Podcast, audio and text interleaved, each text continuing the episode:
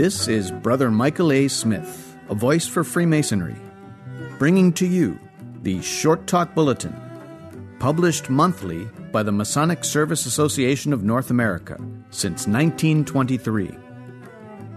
This is Jennifer Maynard, Grand Representative of the Order of Eastern Star of Tennessee in Ohio, bringing to you the Short Talk Bulletin, Volume 96, Number 2, from February of 2018.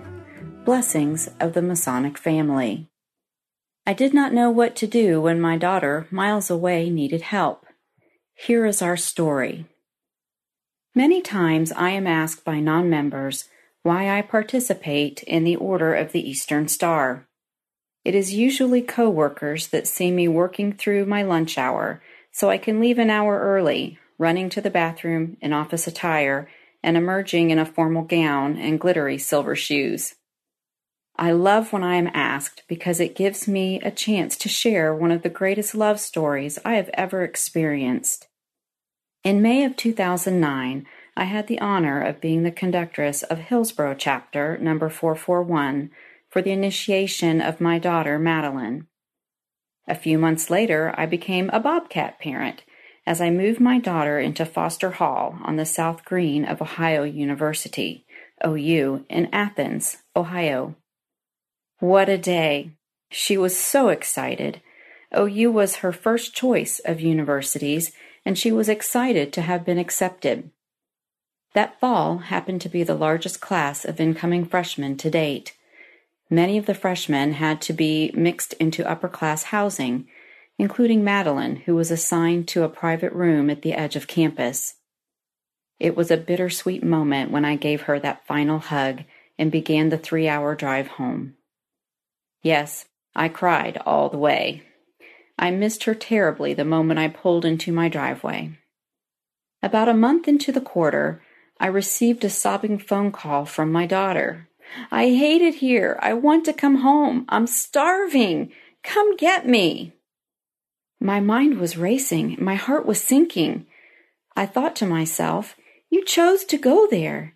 You couldn't wait to leave. How could you be starving? We bought a meal plan. I had received specific parent materials during new student orientation that included a warning that we should not let our students come home during the first quarter if we wanted them to be truly successful. What a dilemma! As I hung up the phone, I began to cry. It was a weeknight evening. I was working 12 hour days at the time and was a three hour drive away from the campus. I had commitments that weekend that would make a quick visit nearly impossible. How could I get to her? I cannot remember the last time I had felt such pain and conflicting agony. I did not want to call OU and risk being labeled as one of those parents, and I did not want to call her RA, resident assistant, and cause her to be labeled as one of those students. Not knowing what else to do, I called my chapter secretary and asked if there was an Eastern Star chapter anywhere near Athens. Why, yes, she said. There is actually one in Athens. She gave me the phone number of the Athens chapter secretary, and I called straight away. I began the conversation with, You do not know me, but I'm the associate matron of Hillsborough chapter. My daughter is a new OES member and a freshman at OU. She is struggling with some issues. Would someone be willing to check on her for me? The secretary was more than happy to help and took down Madeline's contact information. She assured me that someone would check in on her. The next day, my daughter called me in a bubbly, enthusiastic voice and said, Mom, did you know there is an Eastern Star chapter in Athens? Can you overnight my dues card? The worthy matron called me, and someone is going to pick me up on Monday and take me to the meeting. She gave me a list of people I can call if I need anything, and said I was really going to love it here in Athens. And pick her up they did, for that meeting and every other after that. What a difference! With one phone call, my daughter went from being an anonymous face in a crowd of 30,000 plus students to being known by people who truly cared for her. Help went from being three hours away to being three minutes away. Athens chapter became the hug I was too far away to give and the comfort of a family connection right around the corner. Many of the members were or had been faculty or staff at the university. They helped her learn the ropes. For example, she could use her meal card at any cafeteria on campus, not just the one in her dorm. On holidays and breaks, my daughter came home to me. When classes resumed, she confidently went back to OU and her Athens Star family. I can never repay the sisters and brothers of Athens chapter or express the deep love and gratitude that I feel for them. I can only pay it forward and be the hug and help for some other sister or brother in need. Whenever I share my story, I ask why wouldn't anyone want to be a part of something like that? During her years at OU, Madeline became a dual member of Athens chapter and even served as an officer in 2012 and 2013. She made the dean's list every semester except the first. She learned what true sisterhood is from the members of Athens chapter, how to be an officer, and the importance of ritualistic excellence. Fast forward to 2017, when Ohio's worthy Grand Matron chose the theme Unforgettable Eastern Star Stories for the year.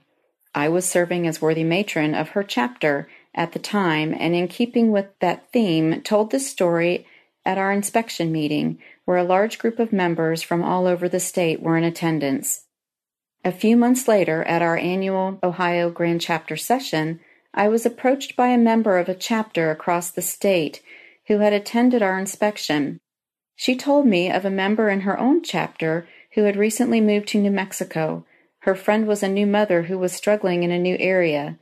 The member was inspired by my story to look up Eastern Star chapters in her area and contacted one.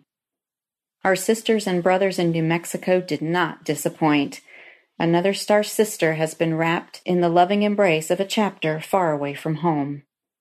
The really beautiful thing about this story is that it is not at all unusual in our Order of the Eastern Star or in any of the organizations in our Masonic family.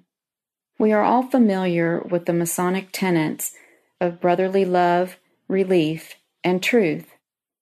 I have heard other stories that give examples of how our Masonic family has responded to the needs of its members, but it was my own experience that brought home the true meaning of fraternal love. We are that beacon of light and hope for one another wherever we may roam. We shine our brightest when we reflect each other's light and we happily shine for those who need us when they need us. What a blessing to be a part of the Order of the Eastern Star and the Masonic family.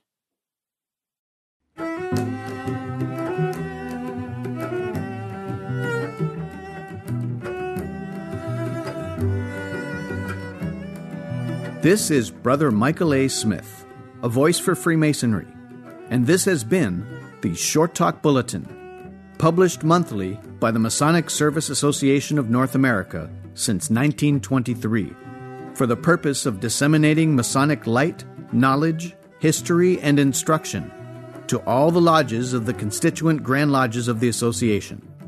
Content is presented here with permission.